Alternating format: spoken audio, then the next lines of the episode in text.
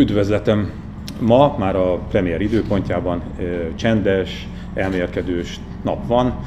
Elmélkedni azt fogunk, a csendet azt nem ígérem, már csak azért se, mert hogy nem hárman vagyunk itt, hanem négyen, mert megjött a szokásos barátunk, a betonkeverő, úgyhogy őt is fogják egy picit hallani a távolból. Akit viszont a közelből fognak hallani, az Bíró Marian, a 168 óra munkatársa. És Szerető Szabolcsán, Magyar Hang fő munkatársa. Jó napot kívánok, szervusztok! Most ez egy bű, bűvész műsor, ezt nem tudom miért akartam mondani. Na mindegy, ez egy bű, bulvár műsor lenne, és csak sikerült kinyögni, akkor ami olyasmit mondanék, hogy az egész ország uh, lélegzett visszafolytva várta, hogy vajon hogy fogja megoldani a tűzoltóság a szemét elszállítását 116 településen, mindenféle elképzelések születtek erre, de aztán kiderült, hogy hát sehogy. Tehát, hogy jelen állás szerint annyi történt szemét ügyben, hogy a katasztrófa védelem kötelezte ezt a bizonyos Zöldhíd Kft-t, hogy vigye el a szemetet, és a katasztrófa védelem állja a cechet. Most ezzel az erővel akár ki is fizethették volna, nem? Igen. Nagyon jól, jól látom, pontosan. Tehát a problémát ugye az adja, hogy, hogy van ez az állami Kuka Holdingnak nevezett, van ennek nyilván egy szép neve is, de ezt most inkább hagyjuk. Ez is a központosítás áldozatává vált a szemétszállítás ügye Magyarországon, és hogy ez a szolgáltató cégnek, ugye, de ő be a pénzt, ez az állami cég, ellenben nem mindig teljesen mértékben egyenlíti ki a munkának a, a számláját ezeknél a cégeknél, és most ez, ez a zöld híd, igen, ez a gödöllői székhelyű szolgáltató jelezte, hogy hát most már ezt nem tudja tovább finanszírozni, tehát nem tudja elvégezni így a munkát, és erre született ez a megoldás, hogy kötelezik és odaadják a pénzt, hát majd nem tudom, lehet, hogy most arra vagy egy-két napon belül kiderül, hogy, hogy ez, ez megoldást jelentette, de hát ez nyilván csak egy idő, ideiglenes megoldás lesz, tehát itt a probléma gyökerei nyilván mélyebbre nyúlnak, de ezen majd még nyilván beszélgetünk egy kicsit. Nekem az jutott eszembe, hogyha igazi Bulmer műsor lenne, akkor azt kellett volna mondani, hogy éppen munkába álltak a kukás autók a szomszédba, úgyhogy egyszerre jelentkezünk. Hát mondhatjuk de, ezt is, úgyhogy tudja senki ellenőrizni, de... De egyébként az a furcsa valóban, hogy olyan, mint a szándékosan eh, idézték volna elő ezt a helyzetet, és hát tudjuk, hogy miféle adóságokat halmozott fel ez a nemzetinek nevezett Kuka Holding, és nagyon furcsa, hogy most uh, mégis úgy próbálják beállítani, hogy ezen keresztül oldódik meg a probléma, tehát a mai közlemények azok legalábbis erről szóltak miközben annak az adóságait nem egyenlítik ki, most egy cégnek fizetnek, de hát itt több ezer dolgozóról is szó van, családok megélhetéséről, nem csak vállalkozásokról, tehát érdekes, hogy hová fog még fajulni. Na hát, hogy hova fog fajulni, az szerintem azért érdekes, mert megint az történt, ami már nagyon sokszor történt, vagy legalábbis én úgy látom, lehet, hogy rosszul látom, hogy így valami ellen, meg valaki ellen oldották meg a problémát, nem? Tehát, hogy nem az történt, hogy jó, akkor itt valami nem stimmel ezzel a rendszerrel, és akkor nézzük meg, hogy mi a probléma, hanem tartottak egy sajtótájékoztatót, ahol az hangzott el, hogy tulajdonképpen az LMP akciója ez az egész, mert ugye a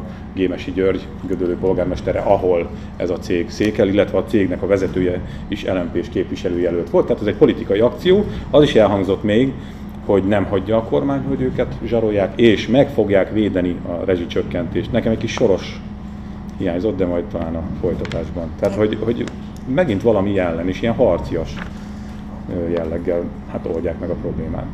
Nyilván, tehát a kukások munkáját sem lehet migránsoknak odaadni, az is hiányzott egyébként. Az, hogy nem egy nemzeti közműszolgáltatóban van még az a kiszervezett munka, amit ez a cég ellát, itt ez a, ez a legfőbb problémája a kor, kormánynak.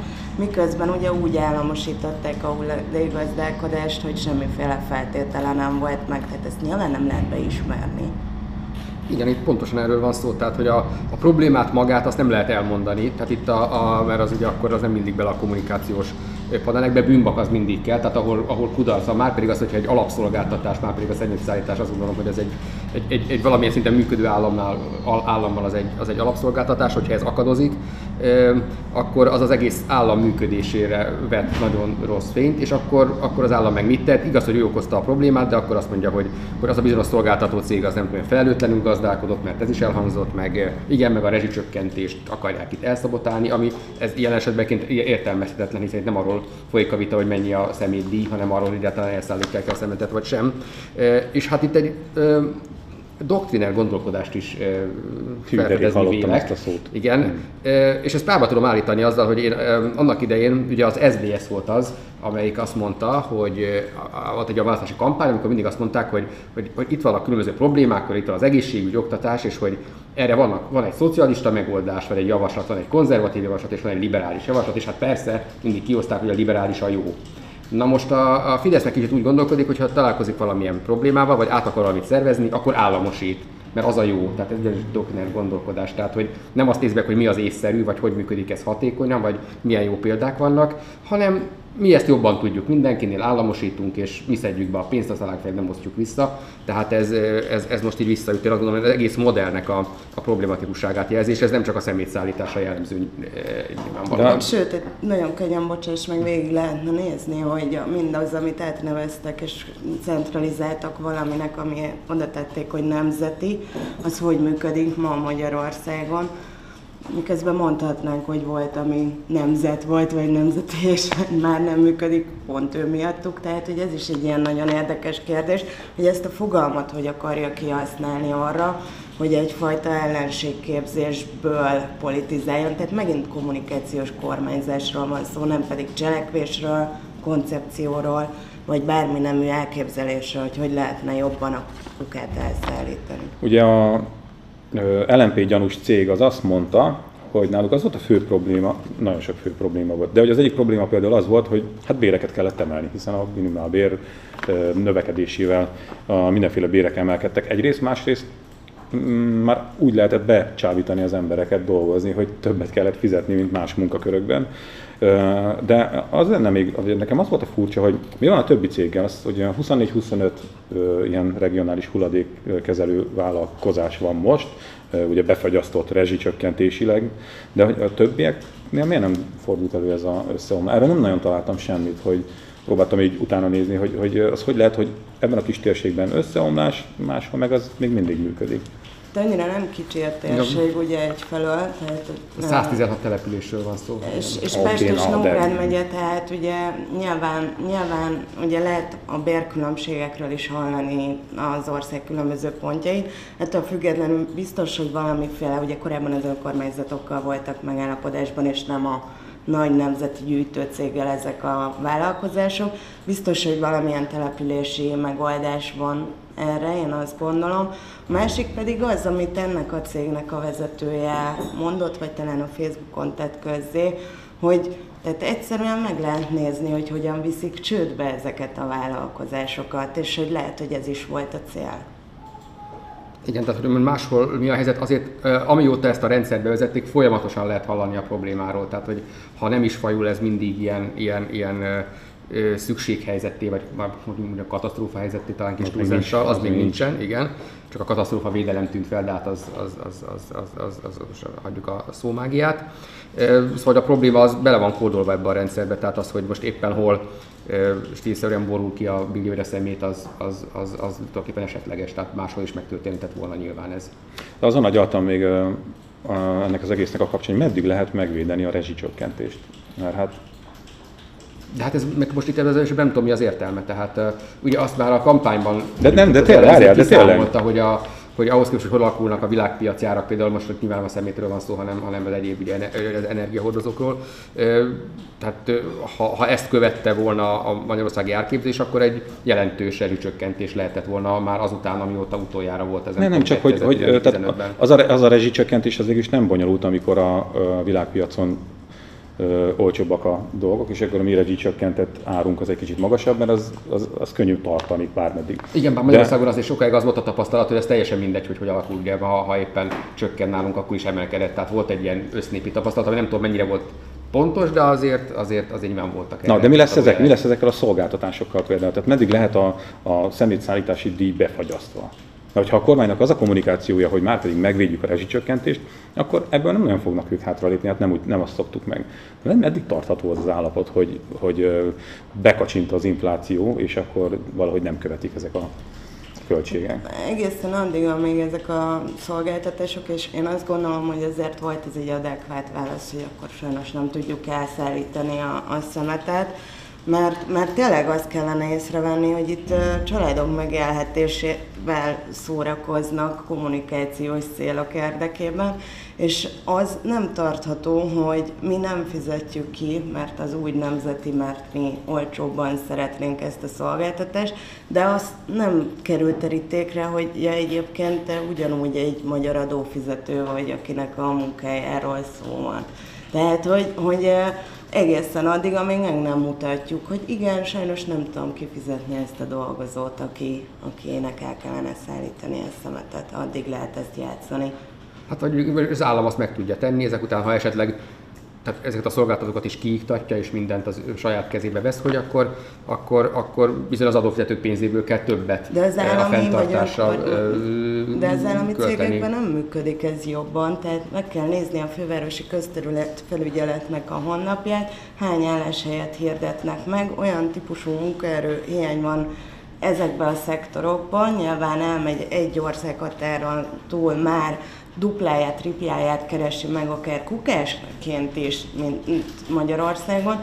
Tehát amíg a, az embereknek nem versenyképes a bére, addig munkaerőhiány lesz Magyarországon, és azok a cégek mennek tönkre elsőként, amelyek olyan szolgáltatást végeznek, amit az állam nem fizet ki. Azért ez is azt mondom, hogy az állam viszont azt megteheti, hogyha ő saját kezű veszi a szektort, hogy, hogy akkor pénzt pumpál bele, ezáltal lehet magas a fizetés, ezáltal ki tudja azt a veszteséget gazdálkodni, amit ugye az alacsonyan befagyasztott ár, ár, ár, ár miatt ugye keletkezik, viszont ez egy átverés, mert akkor tulajdonképpen a állampolgárok másik zsebéből veszi ki azt a pénzt, amivel, amivel fenntartja ezt mesterségesen ezt a rezsicsökkentést. Kicsit úgy járnak ezzel, mint a szocialisták annak idején a gázárral, tehát ugye amikor kijelentették, hogy, hogy, hogy lassan mondjuk, és mit tudom én, hány ciklusra ígérjen meg, hogy nem emelkedik a gázár, és hát úgy emlékszem, hogy ezt nem sikerült betartani, ezt az ígéretet. Nálunk egyébként az van, hogy a műanyag szelektív hulladékot nem viszik már el egy hónapja, és most a papí- papírosok jöttek, nem nagyon értettem, és kérdeztem tőlük, hogy mi a helyzet, azt mondták, hogy nincs ember.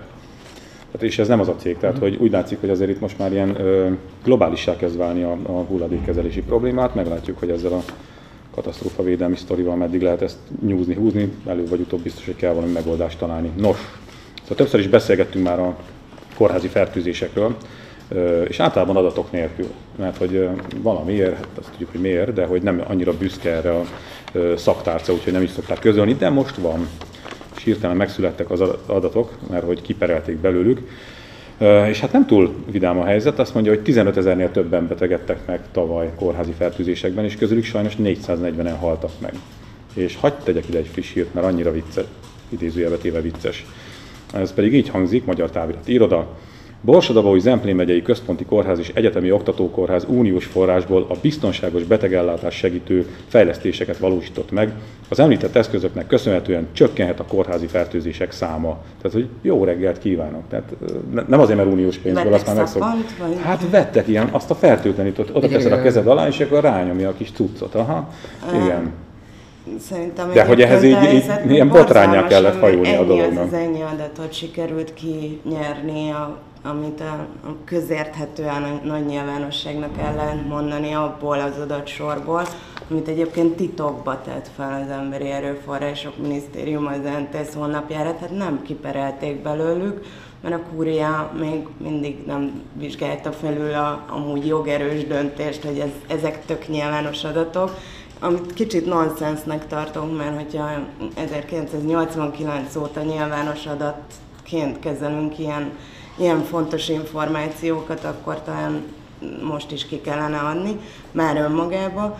De hát mit várunk? Tehát én tegnap magam töltöttem fel egy hírt, hogy a János Kórház idegsebészeti osztályán közösen fürdenek a férfi és női betegek, mert hogy valószínűleg nem együtt, mert hogy beosztott időben, de egy, egy ez az egy mosdó üzemel. Uh-huh. Tehát, hogy, és hát annak is egyébként fotóillusztráció is szerepelt a hírben, eléggé borzasztó körülmények között, azt kell mondani. Nem olyan biztos az, hogy ezek a kórházak könnyen fertőtleníthetőek ezekből a keretekből. Én nem vagyok egészségügyi szakújságíró, és a témának nem vagyok egy különösebben szakértője, de e, ez az adat, ez eléggé nagynak tűnik, tehát amit, amit, amit idéztél. Tehát ilyen értelemben, ha nem is elfogadható, de érthető, hogy miért titkolta a, a, a kormány. Ezt nyilván ezt nem lehet kitenni az ablakba, tehát de nyilvánvalóan jelenség ellen nem úgy kellene küzdeni, hogy ilyen nagy bölcsességet mondjak, hogy letagadom, vagy, vagy, vagy az adatokat nem hozom nyilvánosságra, hanem, hanem komolyan veszem, és akkor, akkor, akkor próbálok ezzel ellen tenni. De hát nyilván az egészségügy, tudjuk, forráshiányos, vagy nem megfelelően használják ott fel a, a, a forrásokat, hogy, és úgy tűnik, hogy erre sem jut elég pénz, és ez egy elég súlyos probléma. De hogy ez ilyen, nekem most már ilyen őrület szintjére kezd, és egy kicsit ha, hasonlít. Hát az a... megoldás, hogy akkor vigyen be szappant ugye a, de az meg, a, a, a megoldás, csak, csak... Nem csak, hogy, hogy tényleg hasonlít ez a, a valahol egy kicsit erre a, a kukás rezsicsökkentős történetre, hogy, hogy megint ez a, a kommunikáció, nem ez a oda csapunk, kemények vagyunk, támadnak minket. Tehát amikor egy újságíró meg akarja érni azt, hogy, hogy mi a helyzet a egészségügy vagy a kórházi fertőzésekkel, akkor nem az van, hogy, hogy akkor kezdenek valamit a problémával, hanem akkor, akkor a szemét újságíró, biztos soros ügynök, de magunknak hangzik, de tényleg ilyenek hangzanak el. És akkor sőt, ahelyett, hogy valami történne, megint csak ez a kommunikációs őrület. Ugye az elmi parlamenti államtitkáraként egy írásbeli válaszában még a nyáron kórházi fertőzések kapcsán az szerepelt, hogy hisztériakeltésre lenne alkalmas az adatok nyilvánosságra hozatala. Ami, tehát egy elgondolkodik az ember, hogy amikor ő ellenzéki politikus volt, ha volt olyan, nem tudom, hogy akkor már politizált, de nyilván politizált, akkor teljesen természetesnek tekintette, hogy érvelhet az adatokkal. Én egyébként sokat írtam egészségügyről, nekem a, az összbeteg számhoz kellene viszonyítanom Igen. Azt, hogy most ebből mekkora, nyilván hatalmas arány, nyilván az... A, a 15 ezer az nagyon sok. Nagyon hát a 440 még több, hogyha a, a, a, a halát nézzük, de a 115 ezer sok. Igen, de, de hogy összességében mondjuk hány magyar ember fekszik kórházba évente, és hogy ilyen magas arányban megbetegednek, az azt mutatja, hogy szinte minden kórházi osztályon, körülbelül 100 magyar kórház vagy fekvőbeteg ellátó intézmény van, van valami higiéniai probléma. Most a kórház, tehát a gyerekkoromból a fogalomrendszerből is még az jön a kifejezések közül, hogy a kórház az tiszta. Igen. Úgy tűnik, De ez hogy az Magyarországon ortodox. Ez, ez meg az unortodox. Hát, tehát ahogy a szemetet nem tudjuk elszállítani, úgy tűnik, hogy alapvető én azt gondolom, civilizációs feltételeknek nem tudunk megfelelni. Igen, itt is egy, mint az, igen, a szemétszállításnál egy, egy alapszolgáltatással van probléma. Tehát ami, ami egy igen, állam működésének alap, a... Tehát, hogy az, az, én is úgy emlékszem, hogy hosszú évtizedeken keresztül, nem mondom azt, hogy a korábbi időszakokban minden olyan jó volt, mert nem volt jó, de hogy, de hogy azért ilyen problémák úgy, úgy nem nagyon vetődtek fel. Tehát, hogy ez, az állam működőképessége azért az úgy biztosítva volt, vagy úgy tűnt, és hát ez elég rossz bizonyítványt állít ki egy olyan hatalomról, ami, már, ami, ami most már több mint 8 éve ugye kormányoz, hogy, hogy most ott tartunk, hogy, hogy, hogy ilyen kérdésekről kell egyáltalán vitatkozni, hogy, hogy akkor ez most mennyire természetes jelenség, már idézélben nyilván ezt is mondják, hogy hát Istenem, hát el, elő lehet hozni kül, nemzetközi statisztikák, nem tudom, a kormány próbálkozott-e ilyeneket, biztosan ahol rosszabbak ezek az arányok, tehát csak hát engem ez nem fog vigasztalni, abban is biztos vagyok. Hát az történik most, hogy bemész egy hagyományos betegségre, és egy sokkal jobb, korszerűbb, durvább betegségre le tudod cserélni. Nagy eséllyel. Láttátok tegnap csak erről a kommunikációs űrületről, láttátok tegnap a, a N1 TV-nek a kalandját a valamelyik nyírségi polgármesterrel? Hát ez nekem most nincs meg. Nem, nem, nem, és nem fog beugrani, hogy nem, nem, nem. Uh-huh. Nagykáló, azt Nagy hiszem. Nagykálói polgármester, aki sorosozással... Hát igen, igen, igen. Akitől így meg akarták kérdezni, hogy, hogy hát ez a szokásos, így meg akarták kérdezni a polgármestert, hogy bizonyos dolgok miért nem valósulnak meg az uniós pénzből, és mondjuk miért egy ilyen liba legelő van ott, ahol nem tudom minek kéne lennie, vagy wellness, akárminek, vagy valamilyenféle ilyen szabadidő központnak. És hát akkor az volt a válasz, hogy hogy hát nem kellett volna Magyarország ellen szavazni a Szárhentini jelentésnél. És néztek a kollégák, hogy oké, okay, na és kész. Ennyi, és innen nem tágított a polgármester. És én ezt már régóta ezt mondogatom, nem akarom profitikus eh, gondolatokat itt megosztani, de hogy tényleg ez lesz a vége, hogyha a médiát folyamatosan hülyének nézik, és ez is erről szól ez a történet, akkor elő vagy utóbb az lesz, hogy mi újságírók hiába menjünk oda a mélyen tisztelt polgármesterhez, aki öntől, öntől és öntől mondjuk így meg úgy elszette a pénzét, meg nem valósította meg a beruházást, meg mondjuk a földjére igényt tartott, mert hogy ennyit fognak mondani, hogy soros, meg hogy szárhent mi jelentés. Ehhez kapcsolódóan mai hír volt, nem tudom, láttátok-e, hogy Dezső András, az Index újságíróját, ugye vádat emeltek tudtán kívül ellene egy olyan ügyben, amikor hát az igazságot hozta nyilvánosságra. Tehát, hogy minden ilyen újságírót érintő, akár pofátlan válasz, akár támadás, akár ezek a személye ellen, vagy személyek ellen szóló büntető és egyéb eljárásmódok, és egyébként ebben a kormány már egy évtizede jeleskedik, tehát ez nem egy, egy új fordulat. Minden kormánypárti politikus örömmel személyeskedik újságírókkal, főleg ellenzékinek tekintett független újságírókkal, az egyébként nem nekünk szól, hanem a nyilvánosságnak. Tehát annak az állampolgárnak a lenézése, akit én tájékoztatni akarok, az is Magyarország állampolgára és magyar állampolgár. Tehát, hogy nagyon furcsa, hogy mintha nem értenénk, hogy itt nem a Soros Bérenc újságírókról van szó, hanem, hanem De hát az... látod, hogy úgy, mert ugye ennek az lenne a következménye, hogy azt kéne, hogy legyen a következménye, hogy egy polgármester ilyen tahó módon viselkedik, akkor mondjuk a nép rápirít legalábbis azzal, hogy nem választja meg. De hát nem. Itt sokan örülnek neki, hogy milyen jól oda mondod, hogy akinek van Fideszes ismerőse, mindenkinek van, a számok azt mutatják, mondja meg neki, hogy igen, mi, mi újságírók még hiányizni fogunk a rendszerből, nekik is egyébként, csak akkor már nagyon fájdalmas lesz. Ugye? Ehhez most nincs mit hozzá. Én is egy kicsit meg el is érzékenyültem saját nehéz sorsomon. Balogh Zoltán. Ugye Balogh Zoltán megvilágosodási folyamatban van, ahol jól látom, mintha egy kicsit ilyen kanosszát is járna, nem tudom, adott egy tulajdonképpen érdekes, érdekes interjút a, a Szemlélek blognak, ami nekem ebben a kedvenc részem az az volt, amikor azt mondta a, a ex-miniszter úr, hogy ő nagyon szereti a nyílt vitát ez engem mélyen meghatott. Engem is. Hát nagyon sok, gondolom mindannyiunknak van az emmivel kapcsolatos olyan története, hogy az égvilágon egy bötüt nem lehet kiszedni belőlük, és semmire nem olyan, reagálnak. Olyan történetem is van, hogy a rovatvezető voltam még a Népszavánál, és az újságírómnak, akit oda küldtem egy rendezvényre, hogy kérdezzem meg, rendes egy könyvhéten valami kulturális témában, egy oktatási témában valamit azt mondta, hogy népszavának mi, miért nem mond fel a népszavánál? Ja, és akkor már, már jöhetne a nyílt vita. Na. A, ő azért, én olvastam, én olvastam ezt a hosszú interjút, és én egyébként ebben a megvilágosodásnak olyan sok jelét nem láttam. E, inkább egy önigazoló e, szövegnek éreztem a, a Balogh Zoltánnak a, a, a nyilatkozatát. Persze voltak benne olyan részek, de ezt eddig is tudtuk, hát ezt korábban is elmondta már, vagy lehetett tudni, hogy ő a, ezt a, a migráns kampányt azt ő túlzásnak találta, de egyébként a lényegével meg egyetértett, tehát uh-huh. azt, is, azt is elmondja.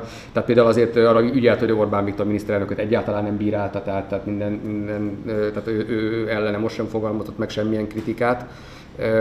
Inkább valami olyasmi volt ebben a beszélgetésben, hogy hát igen, más a, az értelmiségi szerep, meg más a politikusi szerep, és ő tulajdonképpen a politikusi szerepbe, amit ő tett, azt ő úgy vállalja, tehát nekem ez jött, ez jött át, hogy persze megérti, hogy ez értelmiségi szemszögből, meg nem tudom, ilyen más Most nézőpontból ez, ez, ez kellemetlen. E, igen, és egyébként nekem is azért az, az megragad bennem, hogy ugye az úgynevezett Simicska médiát ugye a Fidesz ugye elkezdte bolykottálni, akkor bizony ennek az élharcosa az Emmi volt, amit mm, Zoltán vezetett, tehát hogy aki még arra is ügyelt, hogy nem tudom én, egy ha jól a Hír TV-t mondjuk egy, egy óvoda, óvodai Mikulás ünnepségre se engedjék be például, tehát eh, ez nem tudom, nekem valahogy így ez olyan keresztény, politikusi szerepben sem hiszem, hogy ez mondjuk bármifajta keresztényi gondolattal ez így összeegyeztethető, de és hát ebben a beszélgetésben nagyon sok minden olyasmi kimaradt, amiről mi az előbb beszélgettünk, és ami leginkább az emmi, ennek a szörnyminisztériumnak, a borzasztó hatalmas a minisztériumnak, amit itt Balazotán is elismer egyébként, hogy irányíthatatlan. Tehát eh, Persze. gyakorlatilag majd, majdnem ezt ki is mondja. Viszont szerintem minden területen jobb állapotban adott át, mint ahogy igen, átvette, igen, igen. hogy a Réthely Miklóstól. Igen. Hát, Ezért betegedtek csak meg 15 ezeren. Egyébként nekünk, nekünk a heti válasznál is volt egy jó kalandunk. Könyvbemutatóra nem mehettünk el a kulturális rovat, úgyhogy, de a, a, a, a írók meg a kiadó szerette volna, hogy titokba kellett ott lenni egy könyvbemutatón a heti válasz kulturális rovatának. Ez szerintem ez a totális agyrém, de a lényeg a nyílt vita szeretete, meg az, hogy, hogy ugye Balogh Zoltánból most roma ügyekért felelős miniszterelnöki megbízott lett. És itt mondott egy nagyon-nagyon érdekeset, aztán lehet, hogy ezt is félreértettem, és már csak azért vagyok így elbizonytalanodva, mert eddig azt szoktam meg, hogy ilyen paneleket mond, és most viszonylag értelmes mondatokat rakott egymás mellé. Szóval, hogy arról beszélt, hogy volt ez a híd a munkavilágába program. Ugye ez volt eddig a legbotrányosabb roma ügyekben. Ez a Farkas Flórián féle sztori, amikor ö, székházat vettek, meg, meg bútorokat, meg autókat, meg a saját alkalmazottaikat egész bőségesen kifizették, de a Híd a munka világába program keretében egyetlen egy rászoruló szerencsétlen roma embernek se sikerült munkát adni. Ez valami szövetkezeti rendszer akart lenni, semmit nem csináltak, az égvilágon semmit, ugye milliárdok tűntek el. Azt mondja a Balogh Zoltán erre, hogy egyrészt sokkal kevesebb a korrupció most roma ügyekben, mint korábban. Jó, ez mondjuk a politikai része. De mondott egy másik nagyon érdekes dolgot, az pedig úgy hangzik körülbelül, hogy mindig a romákon csattan az ostor, ebben az ügyben is, holott a pénzek 75%-a nem náluk landolt. Hát sejtjük, Miről hogy hol, való? egyfelől. Én nem sejtem, fogal, el nem tudom képzelni, de komolyan. Itt Farkas Flóriánnak a, de ő roma. az érdekeltségei és a szerepét ebben a programban is, mint ahogy az országos roma önkormányzat általa befolyásolt időszakában, nem tudom, hogy ez lezárult-e. Ezt, azt hiszem, hogy mondhatjuk, hogy nem, igen, még akkor is, hogyha már régen nem ő az elnöke ugye ennek a szervezetnek. Itt nagyon, nagyon hogy is mondjam, egyértelmű nyilatkozatokat hallottunk roma önkormányzati vagy más típusú roma érdekképviseleti vezetőktől arra vonatkozóan, hogy ezek gyakorlatilag pártépítést, vagy egyfajta szervezetépítést szolgáló, hálózatépítést szolgáló pénz forogtak át Farkas Flórián révén, így aztán a Fideszre szavazást támogatták. Hogy ez hogy történt, meg mind történt, arra is voltak a választás előtt is, de már sok-sok éve és évtizede hírek arról, hogy hogyan, és egyébként nem csak a Fidesz, hanem más pártok is hogyan vásároltak szavazatokat állami támogatásokból, vagy azoknak a nem megfelelő emberhez juttatásával és annak átforgatásával. Hogy most ebből bárki akár csak egy húslevest tudott készíteni azok közül, akiket e, leginkább illetett volna ezek a támogatási összegek, arról egyáltalán nem lehetünk meggyőződve. Ugye Balogh Zoltán arról beszélt, hogy amikor azt mondta, hogy, hogy igen kevés jutott el konkrétan romákhoz ezekből a, a, a támogatásokból, akkor azért ő megnevezett, hogy nem tudom, hogy mentorok, meg a programokban közreműködők bérezése, tehát e, e, erre ment el sok pénz, ami akár még indokolt is lehet, hiszen nyilván nem ingyen dolgoznak ilyen programokban emberek, akár segítőként is. De azért tudjuk, hogy, hogy, hogy alapvetően valóban nem ez volt itt a probléma. Tehát itt volt egy milliárdos pénz, amivel nem tudott elszámolni ugye a Farkas vezette szervezet. Megjegyzem zárójelben, azért én azt előrelépésnek tartom, hogy Balogh Zoltán a a Roma ügyi biztos, és nem Farkas Flórián, tehát ennyit azért őszögezzünk Balogh Zoltán volt az, aki akadályozta az elméjelen, hogy kivizsgálja az elméjelen. De ő, ő, ő azt mondta, hogy, hogy, hogy, hogy, ő tette feljelentést ebben az ügyben, tehát ilyet, ilyet mondtak, de azt is tudjuk, hogy például utána viszont az emmi kipótolta azt a pénzt, ugye, ami, ami, ami, ami, nincs meg, tehát az eltűnt, tehát az, az, az, és az valahol, az nyilván fel, nem, tehát valahol az landolt az a pénz, és itt mindenkinek van fantáziája, valóban elszabadulhat, hogy akkor az, a, az ami történhetett. De az szabaduljon már a fantáziánk. De... Szerintem ez már nem fantázia, tehát én azért de az a, de a, is ilyen persze, konkrétan De nem tudom, hogy erre gondol-e a, a... Arra gondol, mert Farkas Flórián jelenleg is a parlamentben ül, semmiféle következménye nem volt annak, hogy nem csak emiatt az egy program miatt, hanem összességében 10 milliárdos nagyságrendben tűntek el a kezelet, roma integrációs és egyéb. És a választás a Fidesz kötött vele egy szövetséget. Igaz, hogy ezt, ezt is ön titokba tartották, hogy ezt a Kövér Lászlóval valami, tehát hogy nem Igen, a sajtó nem meghirdette, alá ezt a, ezt a megállapodást. A torta, torta felvágós, igen. ha jól emlékszem, születésnapi parti. Igen, igen.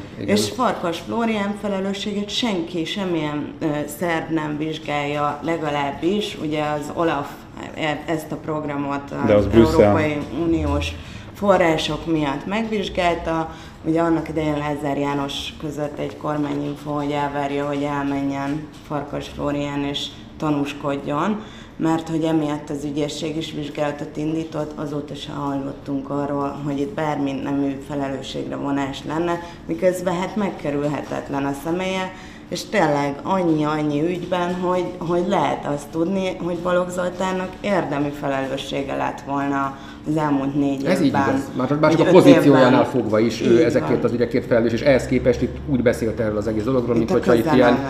Nem, inkább úgy, hogy itt, hát igen, hogy voltak is problémák is visszaesek, mint hogyha nem rendszer szinten ment volna itt is a, a pénz, pénzlenyulás, mint hogyha megint nem egy történelmi esélyt szalasztott volna az ország arra, hogy valamit tegyen itt a roma felzárkóztatás érdekében. És ő mondhatja azt egyébként, hogy 2010 előtt mi, mi volt, és egyébként valóban hát ott is ott, ott sem sikerült ezeket a pénzeket megfelelően felhasználni, csak azt kell mondjam, hogy, hogy, hogy és akkor mi van?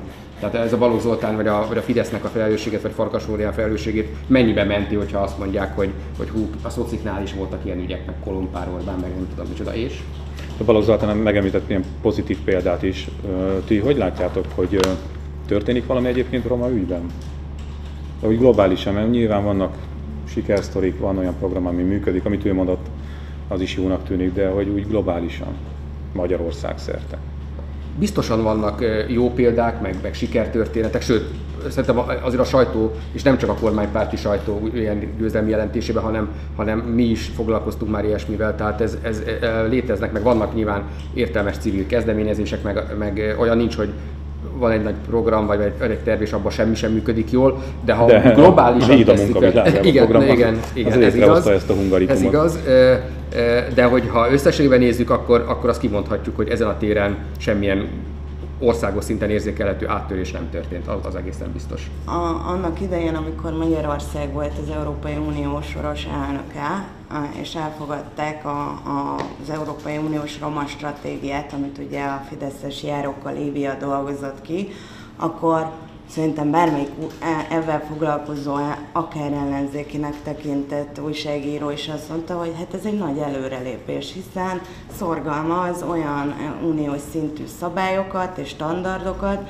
amik azért a magyarországi roma lakosság, magyar roma lakosság jó részének segítség, tehát egy, egy életszínvonal emelkedést eredményeztek volna.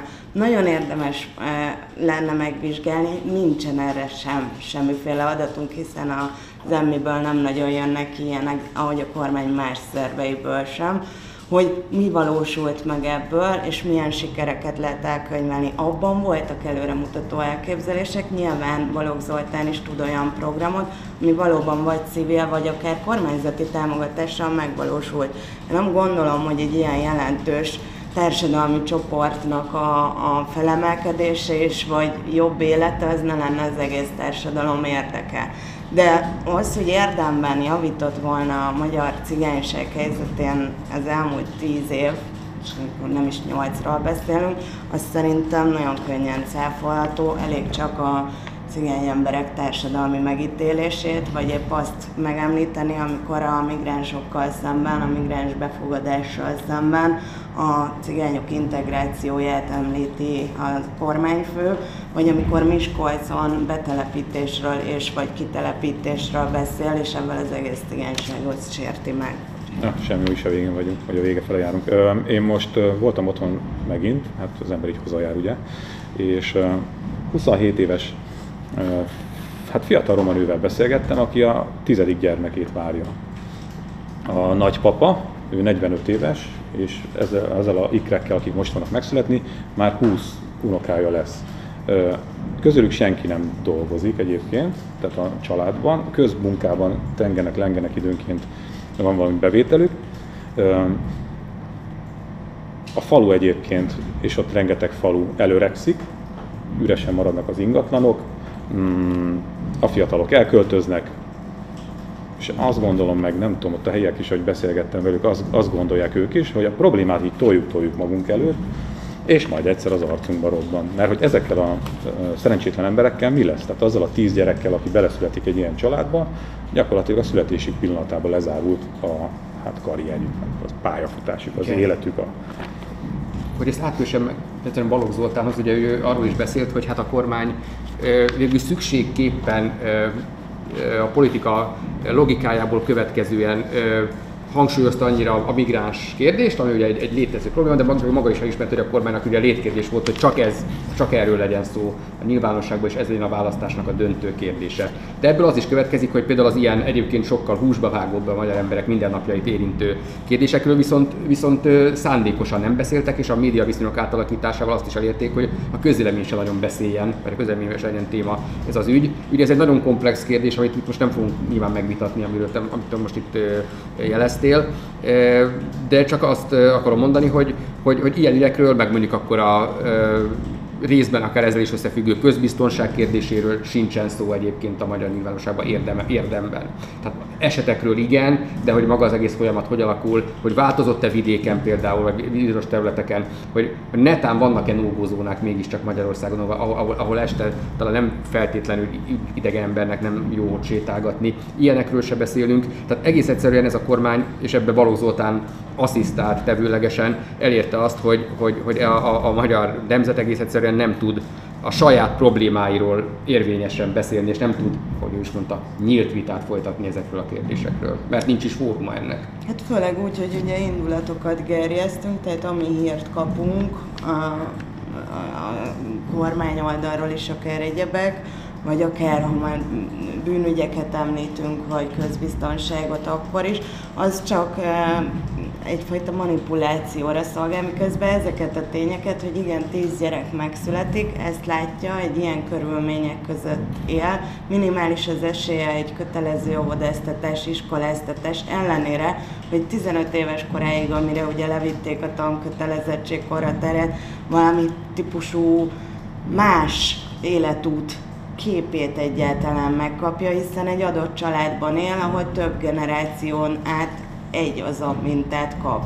És ez borzasztóan nehéz, ezért indultak korábban, és ezért tartja egyébként ez az említett roma stratégia is jónak azt, hogy az egész családokkal, több generációval átfogóan foglalkozó programok, amelyek élethelyzetváltozást ösztönöznek, tehát minden szereplőjét a családnak, nem csak egy iskolán belüli váltást, segítenének elő, azok induljanak el. Én ilyenekről egyébként annyira sokat nem hallok manapság, de lehet, hogy én nem foglalkozom elég alaposan a témával.